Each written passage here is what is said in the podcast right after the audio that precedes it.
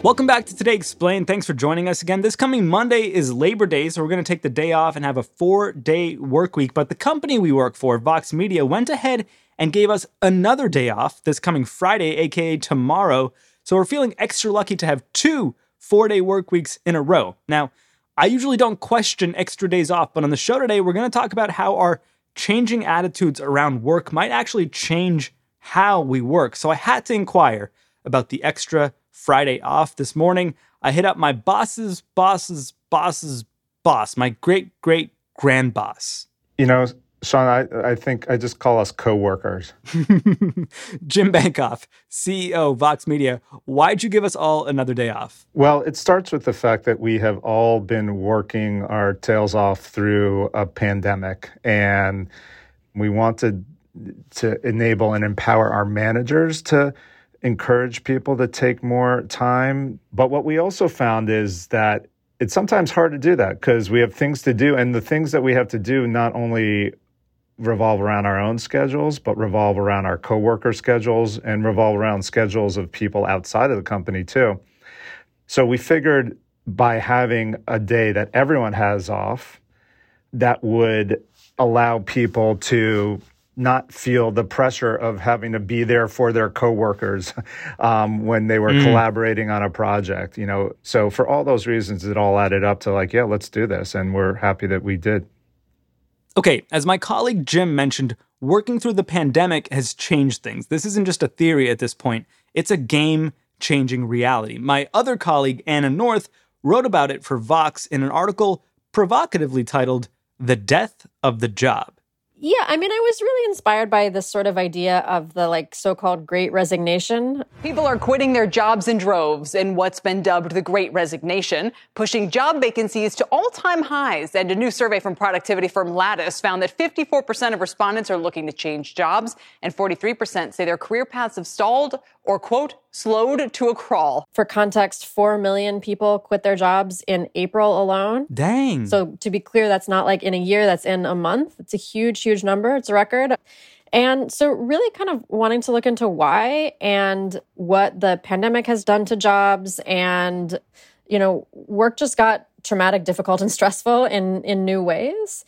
But I, I think the sort of flip side of that is that it has opened up this door to talk about what should the role of work be in people's lives and i think that can actually be an interesting conversation that maybe can open the door to making our lives a little better and I want to get to all the changes and what could come of them eventually. But in your piece, you talk a lot about the history of the American job. What did you discover when you looked into the background? Right. So, a lot of the things that we sort of think of as mainstays of jobs today, for better or for worse, they didn't come about by magic. They came about because labor activists fought for them.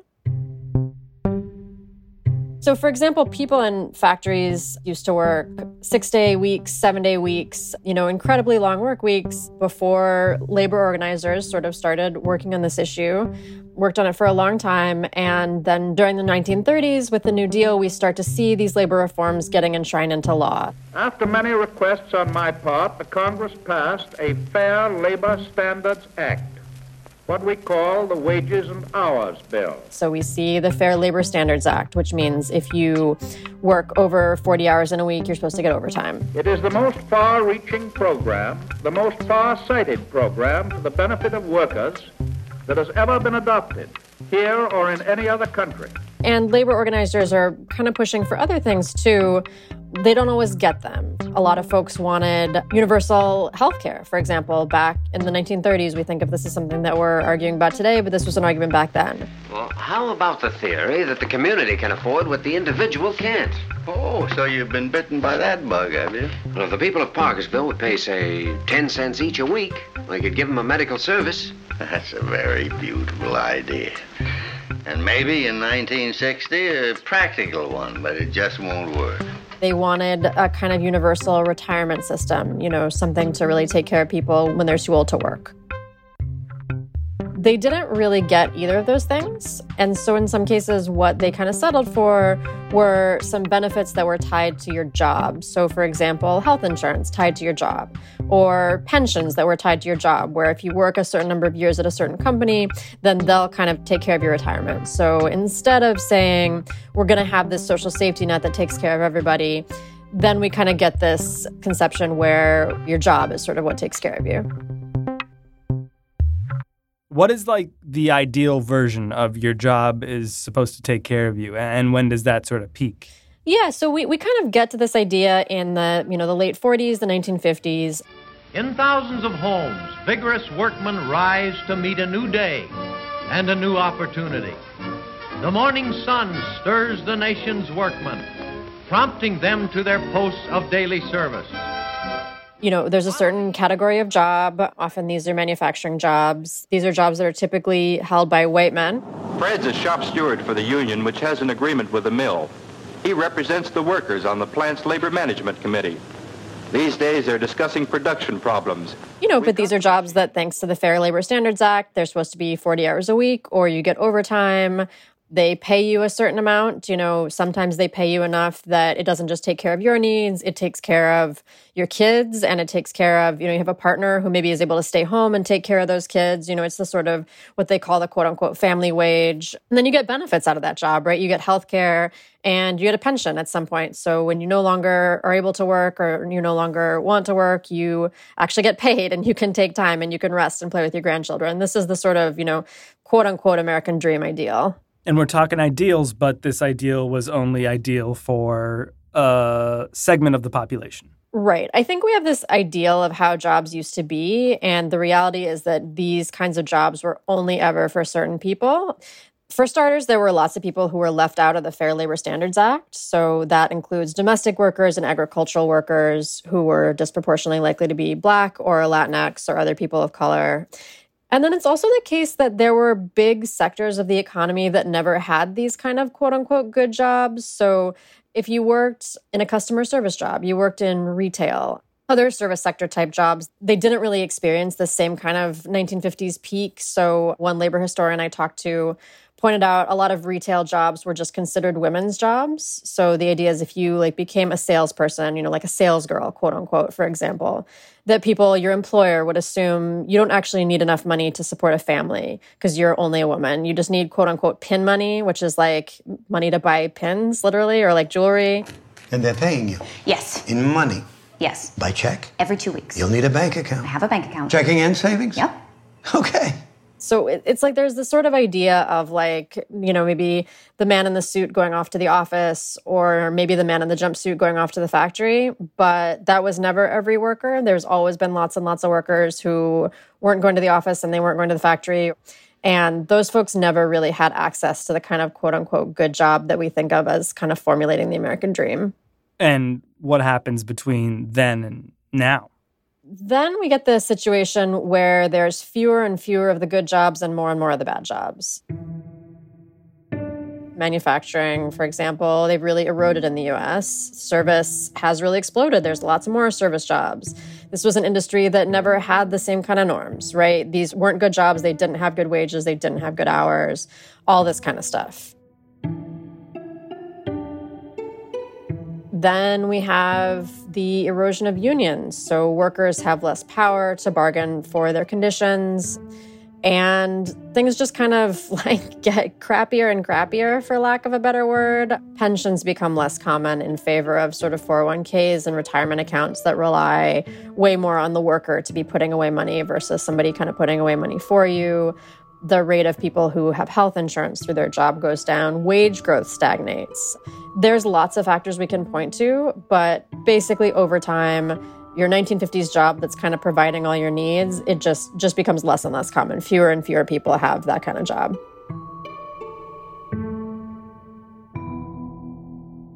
And even the people who do have jobs that are providing for all their needs, it feels like those people might be working more now than ever before.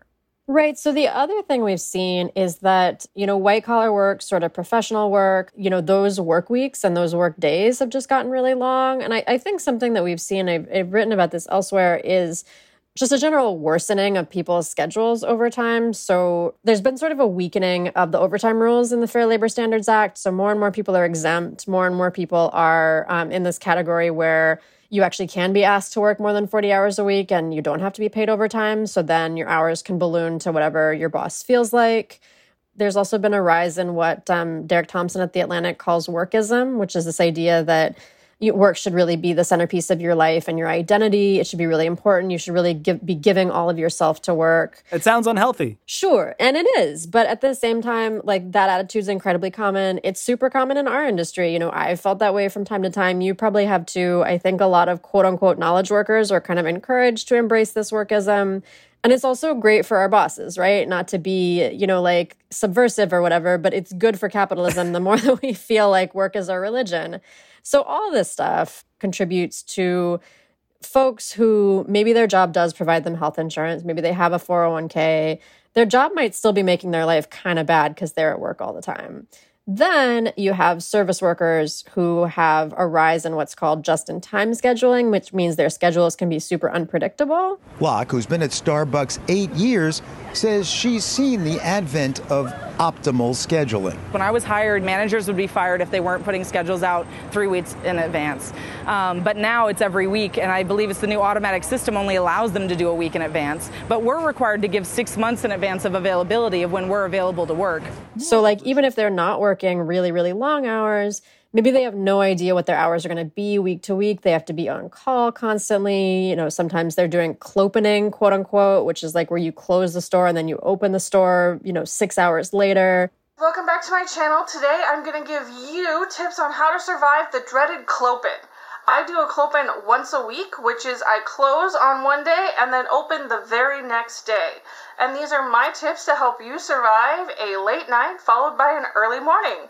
So it can be almost like, you know, having a 50 hour, 80 hour work week just because you never know when someone's going to call you. So just generally, scheduling has become this huge problem and we're all sort of you know at the mercy of our work i think in a way that labor reformers in the middle of the last century never never intended us to be not to mention a lot of the people in the service industry and the people who may have been clopening lost their jobs during the pandemic. Right. So, you know, I think that the pandemic just made all of this worse in so many different ways that we can talk about. But one big thing it did is wipe away people's jobs. You know, millions of people lost their jobs last year.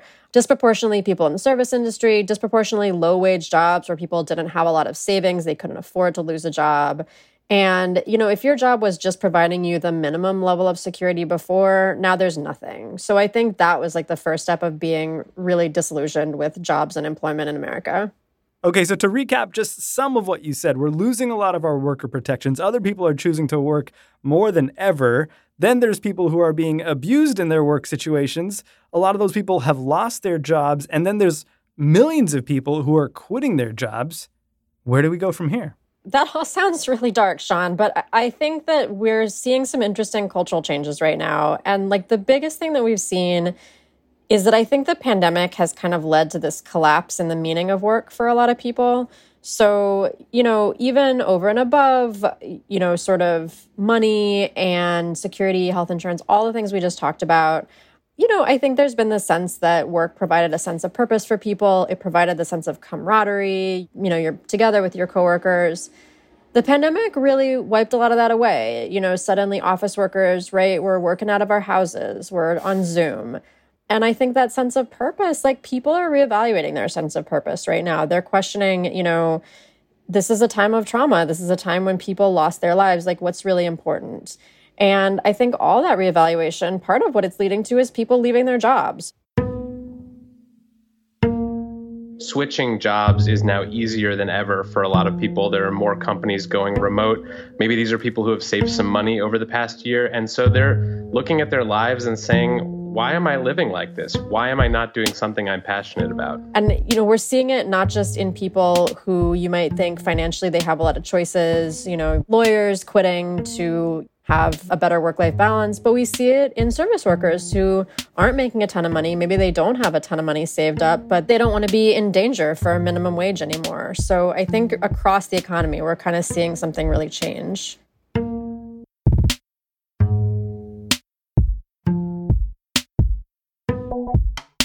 In a minute, we humor a very un American idea. Maybe we should all be working a little less. It's Today Explained.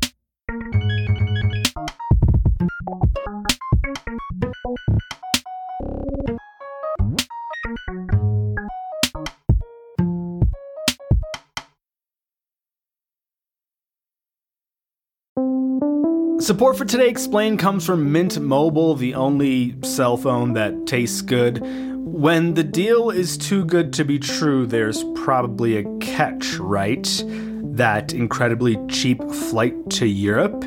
You probably can't bring a bag, or pick your seat, or use the restroom. So, when I tell you that Mint Mobile offers wireless plans for just 15 bucks a month when you purchase a 3-month plan, you're probably wondering what's the catch? Well, according to Mint Mobile, there is no catch. According to Mint Mobile, it's only 15 bucks a month and their plans come with high-speed data and unlimited talk and text delivered on the nation's largest 5G network. To get this new customer offer and your new 3-month unlimited wireless plan for just 15 bucks a month, you can go to mintmobile.com/explain. That is mintmobile.com/explain. You can cut your wireless bill to 15 bucks a month at mintmobile.com/explain. $45 upfront payment required, equivalent to $15 a month. New customers on first 3-month plan only. Speed slower above 40 gigabytes on unlimited plan. Additional taxes, fees, and restrictions apply. See Mint Mobile for details. Support for Today Explained comes from FX's The Veil, starring Elisabeth Moss. If you like spy thrillers or indeed Elisabeth Moss, then you might want to check out FX's The Veil. It's an international spy thriller that follows two women as they play a deadly game of truth and lies on the road from Istanbul to Paris and London. Oh, I'll go. One woman has a secret, same here, and the other has a mission to reveal it before thousands of lives are lost. FX's The Veil, now streaming only on Hulu.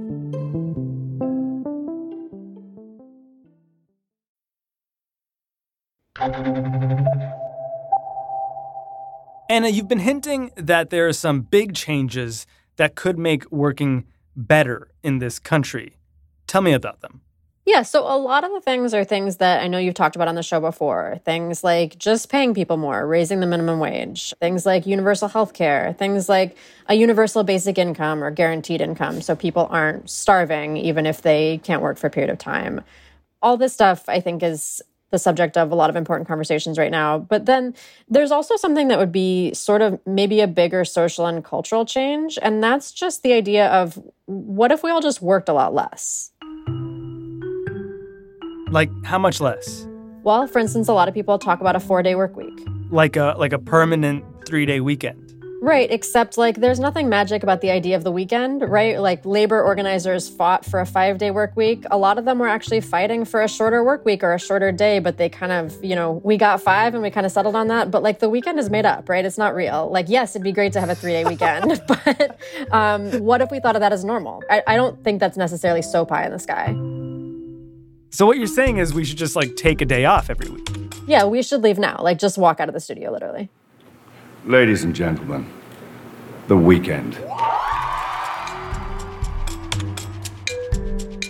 Is there any way we could actually standardize this in the country? Is there anyone seriously talking about uh, a permanent three day weekend or something like that? Yeah, so for starters, I mean, this has already become a little bit of a bigger thing just within within companies in the last couple years. Like there's a ton of other companies that are just like giving their workers a little bit more time off these days, and I don't think that's Hmm. an accident. But it's also not the law. So there is a proposal. Um, there's legislation in the House uh, proposed by Representative Mark Takano from California that would basically change the Fair Labor Standards Act. That has been the law since uh, the 1930s uh, in the New Deal. Um, my uh, bill would simply amend that act and say that uh, 32 hours now constitutes uh, straight time, and you start earning overtime pay after 32 hours. Basically, we're saying a full work week is 32 hours long. And, and I mean, again, like there's nothing magical about 40 hours. That's just where we landed in the middle of the last century. That was a long time ago.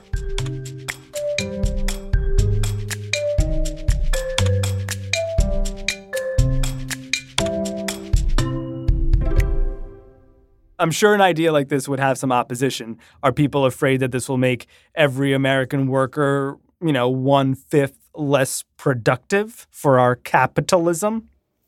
Sure. So that's a worry that is natural for people to have. And actually, this was studied. There was a big study in Iceland where a whole swath of workers had their hours cut by a few hours each week. I think they did. Um, they did a 36 hour work week and the studies found that by and large, productivity either stayed the same or it actually went up. Um, so people were getting more done, in fact. And then, of course, there were all these other benefits, right? People were happier, they were spending more time with their families, they had better social lives. You know, in the study, there was like a dad being quoted saying, My kids are so excited when it's my half day because they know that we're going to get to hang out. And it's just like really sweet. That's nice. And actually, since the studies came out, Iceland decided to, in large part, make this permanent. So now 86% of the population is either already working a shorter work week or they have a contract that guarantees them that shorter work week in the future. So this dream is going to be a reality there. Hmm. Why do they think that people become more productive when they work less? I think there's a couple things here. One is, I mean, and if you work in an office, I think this will resonate with you, or if you used to work in an office before the pandemic, I think this will resonate, which is that some of our time at work is just wasted. We have a lot of meetings to go to. Some of those meetings could probably be an email. Some of those meetings go on too long there's also research showing that like after a certain amount of work we just lose our ability to do work like not completely but we get worse at working. So anyone who's just worked a super long week has felt this you get burned out you get tired you're not as efficient you make more mistakes. So a shorter work week um, you know avoids some of those problems. Is this just another way for for white collar workers to end up with another benefit though? And they'd have one more day off where potentially service industry workers in restaurants or, or movie theaters or big box stores would wind up with even more work to do tending to all these people. I think that's a real worry. And one thing that was really interesting to me about the Iceland research is that it wasn't just office workers um, who were part of the research. It was also, like, I think law enforcement officers and folks who worked in childcare or also elder care.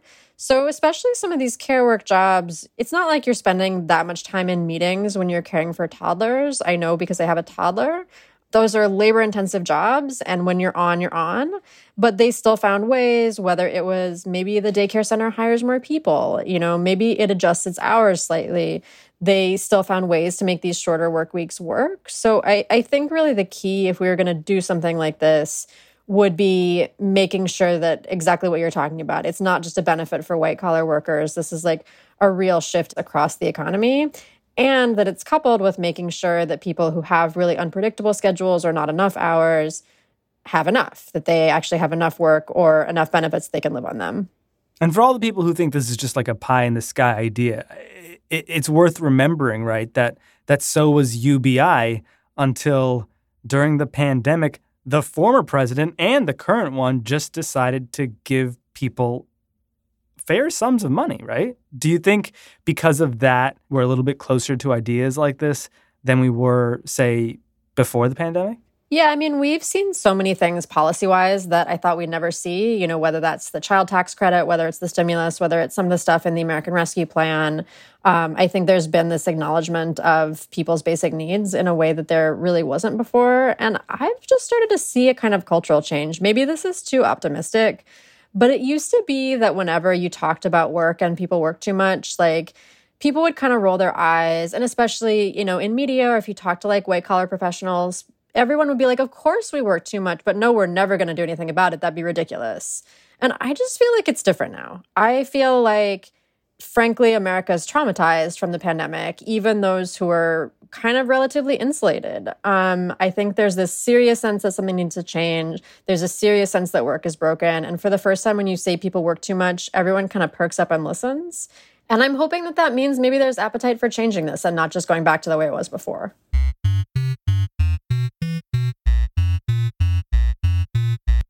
Anna North, enjoy your weekend. Thanks so much. You too.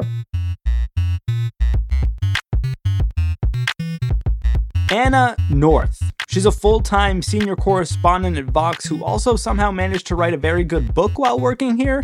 It's called Outlawed. It's a Western. You can find it wherever you find your books. Today's show was produced by Will Reid. I don't believe he's written a book yet, but his future is bright. The rest of the team includes Victoria Chamberlin, Hadi Mawagdi, Miles Bryan, and Halima Shah. Efim Shapiro's our engineer. Matthew Collette's our editor. Amina Al Sadi's our MVP. Liz Kelly Nelson is Vox's VP of audio. Jillian Weinberger is the deputy. Music from Breakmaster Cylinder and Noam Hasenfeld. Facts are checked by Laura Bullard. I'm Sean Rameswaram, and I'm looking for a co host. Seriously, this episode has inspired me to work less, maybe write a Western one day. If you or someone you know is interested in partnering up with me, you can find a job posting for co host of Today Explained at the Vox Media Careers page. It's also pinned to the top of my Twitter. I'm at Rameswaram. Just a reminder before we go, we're off for the next few days for Labor Day, back Tuesday, September 7th. Take care.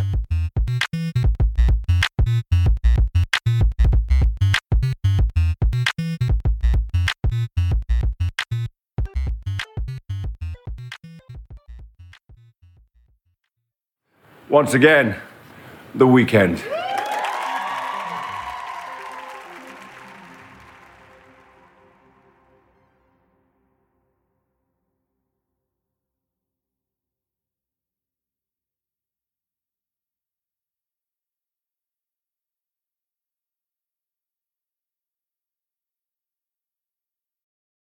Support for this show comes from Fundrise. Buy low, sell high. It's easy to say, hard to do. For example, high interest rates are crushing the real estate market right now. Demand is dropping and prices are falling, even for many of the best assets. It's no wonder the Fundrise Flagship Fund plans to go on a buying spree, expanding its billion dollar real estate portfolio over the next few months. You can add the Fundrise Flagship Fund to your portfolio in just minutes and with as little as $10 by visiting fundrise.com/vox. Carefully consider the investment objectives, risks, charges and expenses of the Fundrise Flagship Fund before investing. This and other information can be found in the fund's prospectus at fundrise.com/flagship. This is a paid advertisement.